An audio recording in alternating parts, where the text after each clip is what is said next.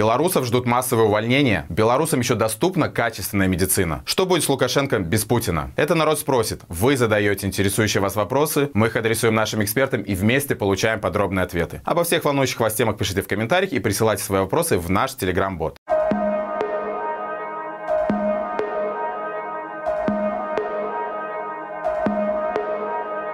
Беларуси проводится очередной эксперимент. Чиновники называют его экспериментом по оптимизации в бюджетных организациях. Руководителям дан полный карт-бланш на сокращение штата сотрудников и перенаправление обязанностей уволенных работников на оставшихся. Разумеется, за дополнительную нагрузку предусмотрена надбавка, но никак не ставка. Все во имя экономии и улучшения трудовых показателей. Мы все научены горьким опытом, что всевозможные стратегии, ноу-хау, инновации и прочие эксперименты режима ничем хорошим для белорусов не заканчиваются. И данное нововведение нововведение, вероятно, не исключение. Очередное доказательство того, что денег в стране на бюджетную сферу все меньше и меньше. И решать эту проблему чиновники будут максимально просто. Резонный вопрос от наших зрителей. Ждут ли белорусов массовое увольнение? Конечно, да, принятие законопроекта об оптимизации в бюджетной сфере – это не что иное, как результат э, той политики, которую ведет сейчас э, режим Лукашенко в отношении сдерживания цен, э, постановлений о том, что реальная зарплата должна повышаться на там, на определенный уровень. И э, как результат мы сейчас видим рост э, реальных зарплат э, по результатам августа месяца плюс 9,3% год к году а рост производительности труда только плюс 4,8%. То есть разница в два раза. Вот этот вот разрыв между ростом производительности труда и ростом реальной зарплаты. Естественно, это приводит к тому, что э, те организации, особенно бюджетные организации, да, они жертвуют э, средствами э, ради повышения зарплаты, которая ничем не обоснована, и это приводит к снижению конкурентоспособности продукции, это приводит к тому, что не хватает собственных средств э, у организации для, дальнейших, э, для дальнейшей работы и развития, то есть нету оборотных средств, приходится брать кредит для повышения зарплат, то есть растет закредитованность аккредитованность организации. И э, вот э, и при этом у нас есть ограничивающее законодательство, которое не позволяет повышать стоимость продукции, произведенной этими людьми, которым повышают зарплату. Соответственно, а, издержки растут производства, а при этом как бы доходы никак не могут вырасти, они абсолютно ограничены законодательством. То, что этот законопроект сейчас касается там 26 или 27 государственных учреждений, в основном это образование, культура, это, конечно, а, такой стартовый проект, пилотный проект, я бы, наверное, так назвал это.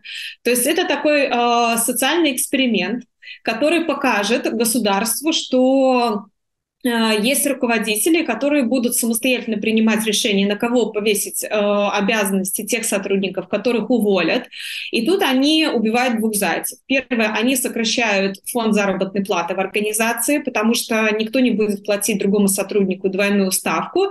Им просто дадут какие-то надбавки, небольшие премии, но двойной ставки, естественно, ожидать не стоит.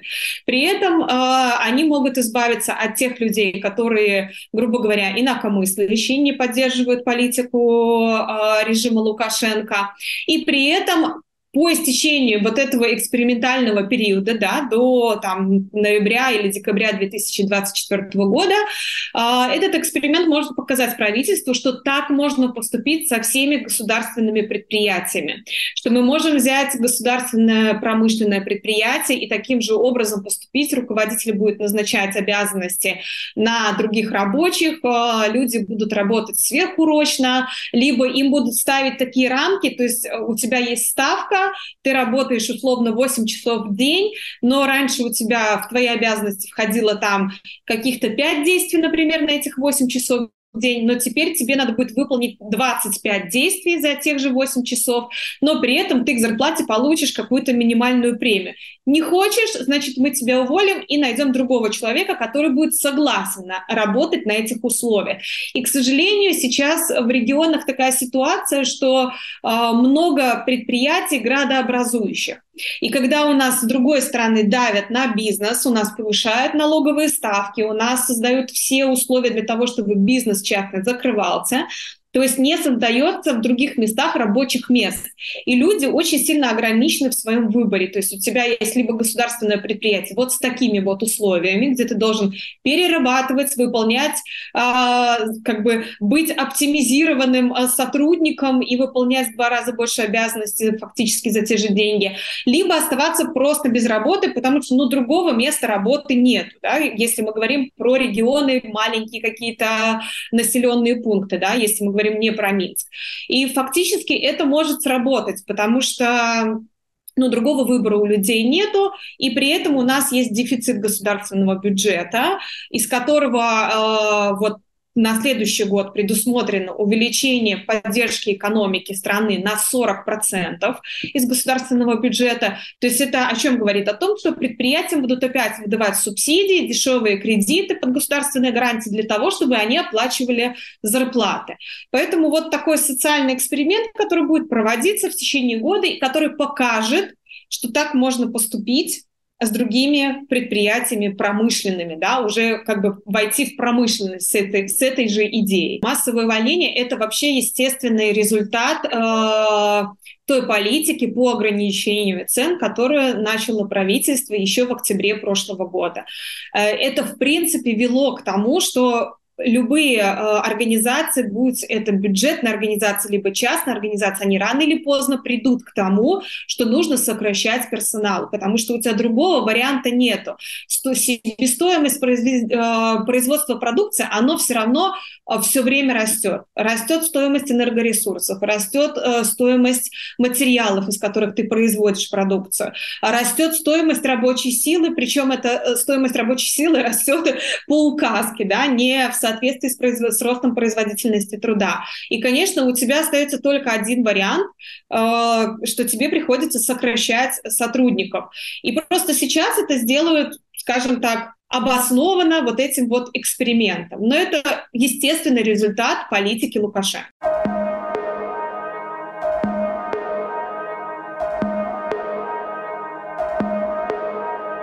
С медициной в Беларуси все хуже и хуже. В стране не хватает больше 6 тысяч медиков. В прошлом году, для сравнения, нехватка составляла 4 тысячи. Больницы и поликлиники превращаются в идеологические учреждения, управляемые силовиками. А частным клиникам объявлена война. Обязательные отработки для медиков увеличены до 5 лет. Но судя по тому, с каким вдохновением чиновники начали обсуждать и отрабатывать проблему распределения, срок может быть увеличен еще больше. А это вместе с угрозой изъятия диплома отнюдь не повышает мотивацию и квалификацию врачей. Бесплатная медицина всем понятный миф и фикция. Еще оставшаяся кое-где платная многим белорусам не по карману. Зрители Маланки спрашивают, доступна ли еще в белорусам качественная медицина. Чтобы ответить на этот вопрос, нужно как-то понять, что такое качественная медицина. Я люблю количественные какие-то оценки, не просто личное мнение.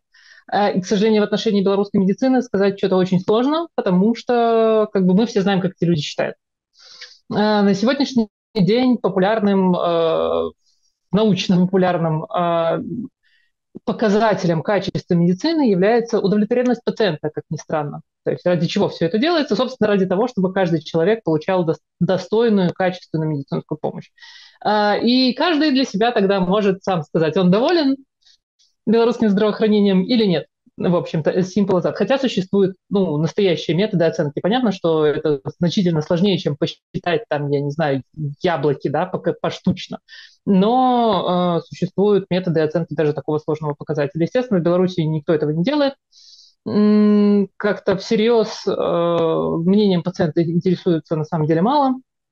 Вот, отчеты, понятное дело, писки. А, поэтому сейчас я перепрыгну уже на свое личное субъективное мнение, с которым вполне можно поспорить. А, по мне, э, окончательно нашу систему здравоохранения разрушил ковид. А, вот, наше э, государство поняло, что оно может врать совершенно, и ему за это ничего не будет. Мы видели все, какие там цифры были, вот, и с тех пор, в общем, как бы и так были приписки и отчеты, писанные на коленке, а сейчас как бы и, и, и подавно.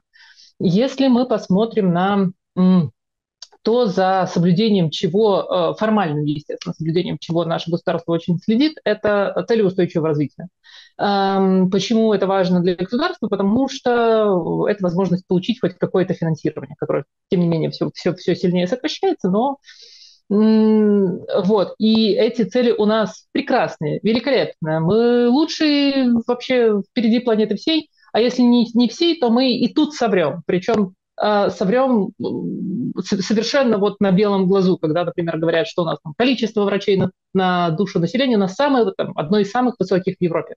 Мы смотрим на этот показатель, вот открываем э, сайт, где написаны эти показатели, смотрим на страны Европы. Нет, не так. Но наше министерство заявляет, что вот, что 3 больше, чем 4. Поэтому э, про качество медицины, ну, к сожалению, все, да, все так плохо. А, конечно же, не уехал последний хороший доктор, конечно же, не сломался там, я не знаю, последний аппарат КТ, поэтому местами немного что-то можно получить. Можно там где-то неплохо полечить зубы, хотя у нас проблемы с, с стоматологическим оборудованием, с э, медикаментами, да и с врачами тоже проблемы. Вот. А, ну, к сожалению, вот так, даже не знаю, чем бы хорошим закончить ответ на этот вопрос. Естественно, не все люди уехали, естественно, растут новые люди, они откуда-то берутся, и среди них есть, очевидно, тоже прекрасная молодежь. Поэтому есть шанс попасть к качественному специалисту. А проблема в том, что медицина редко, э, скажем, исход э, какого-то лечения редко зависит от одного человека это всегда и очень длинная цепочка, там, поставить диагноз, да, там, посмотреть микроскоп, посмотреть там анализы, э, провести правильное лечение, обследование, follow-up. И вот системы этой, она все, все более расшатана, все более разрознена. Поэтому, поэтому каждый сам, каждый сам за себя сейчас.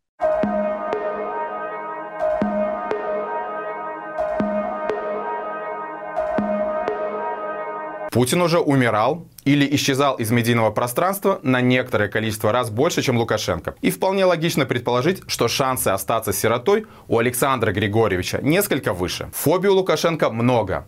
Одна из них лишится постоянной и непрекращающейся десятилетиями финансовой поддержки Кремля, на которой выстроена вся его легендарная стабильность. Потерять силовую опору ненавистного старшего брата и прочие гарантии безопасности для себя и своей семьи. После 2020 года оба диктатора и впрямь уже существуют в формате двух агрессивных сиамских близнецов, где один невозможен без другого. Наши подписчики интересуются, что будет с Лукашенко, если Путин исчезнет, и вообще, возможен ли Лукашенко без Путина? Я начну, наверное, опять с такого более реалистичного прогноза или реалистичной оценки. Мы точно не знаем, что Путин умер. И несмотря на то, что э, эти слухи появля- появлялись уже много раз и э, опровергались много раз, все равно многие люди потребляют новости и верят в такие слухи.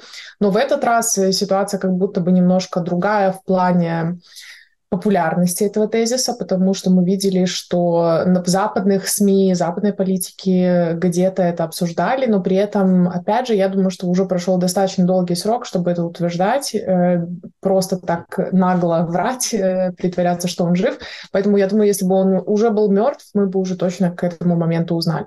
Это раз. Но э, гипотетически, конечно, нужно, наверное, думать о том, что будет в будущем, в первую очередь для демократических сил. Э, наверное, для просто активистов, которые не являются частью демократических сил формально, но тоже хотят демократизации Беларуси.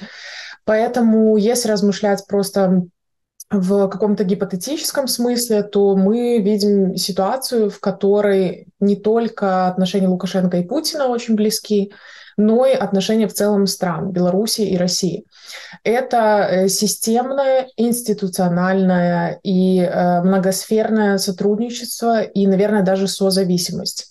Почему созависимость? Потому что не только Беларусь зависит от э, России в экономическом смысле, но также Россия э, пользуется Беларусью как буфером для обхода санкций, э, тех, которые есть в России, но нет против Беларуси. Поэтому на самом деле России и политически, и экономически выгодно тоже держать Беларусь в зоне, в своей оптике как бы политической и в состоянии созависимости. Поэтому я думаю, что гипотетически уход или смерть Путина не повлияет, э, как минимум в краткосрочной перспективе, на развитие событий. Лукашенко все равно будет заинтересован в какой-то поддержке со стороны других э, элит политических или, не знаю, чиновников в России. То есть это точно не произойдет по одному щелчку, но то, что он будет пытаться подавать сигнал, может быть, западным странам или пытаться выбраться из такой, может быть, более военной уже зависимости. Это точно, потому что мы даже в тех условиях э, зависимости Лукашенко от Путина, которые есть сегодня, видим, что он все равно периодически да, подает какие-то сигналы о том, что а, есть, э, есть желание как бы восстановить диалог с Западом. И поэтому я думаю, что уход персонально Путина тем или иным путем просто поможет э, Лукашенко более смело делать такие заявления, ну и, может быть, за этим могут последовать какие-то действия. Но тут проблема, опять же, в том, что он уже достаточно сильно погряз э, в тех политических действиях и политических э, ошибках, э, которые очень сложно будет исправить просто несколькими заявлениями. Поэтому то, что Лукашенко демократизируется, точно нет. То, что он будет стремиться улучшить свое личное положение, свою э, личную коммуникацию с, может быть, Западом, либо более какими-то нейтральными союзниками, это точно. Либо это остаться на плаву, либо это э, та же самая степень сотрудничества, которая сегодня есть у Беларуси и России. Если мы говорим про остаться на плаву, определенно Лукашенко сможет остаться на, на плаву какое-то время, потому что все-таки, каким бы ни был сильным вот этот э, альянс автократов, э, про который мы э, который э, активно развивается последние годы, да, то есть все эти встречи в рамках э, союзов, э, экономических партнерств и так далее, но все усиляет связи, все эти поездки в разные страны, о которых некоторые белорусы даже никогда не слышали, либо не думали, что у Беларуси могут быть с ними дипломатические отношения.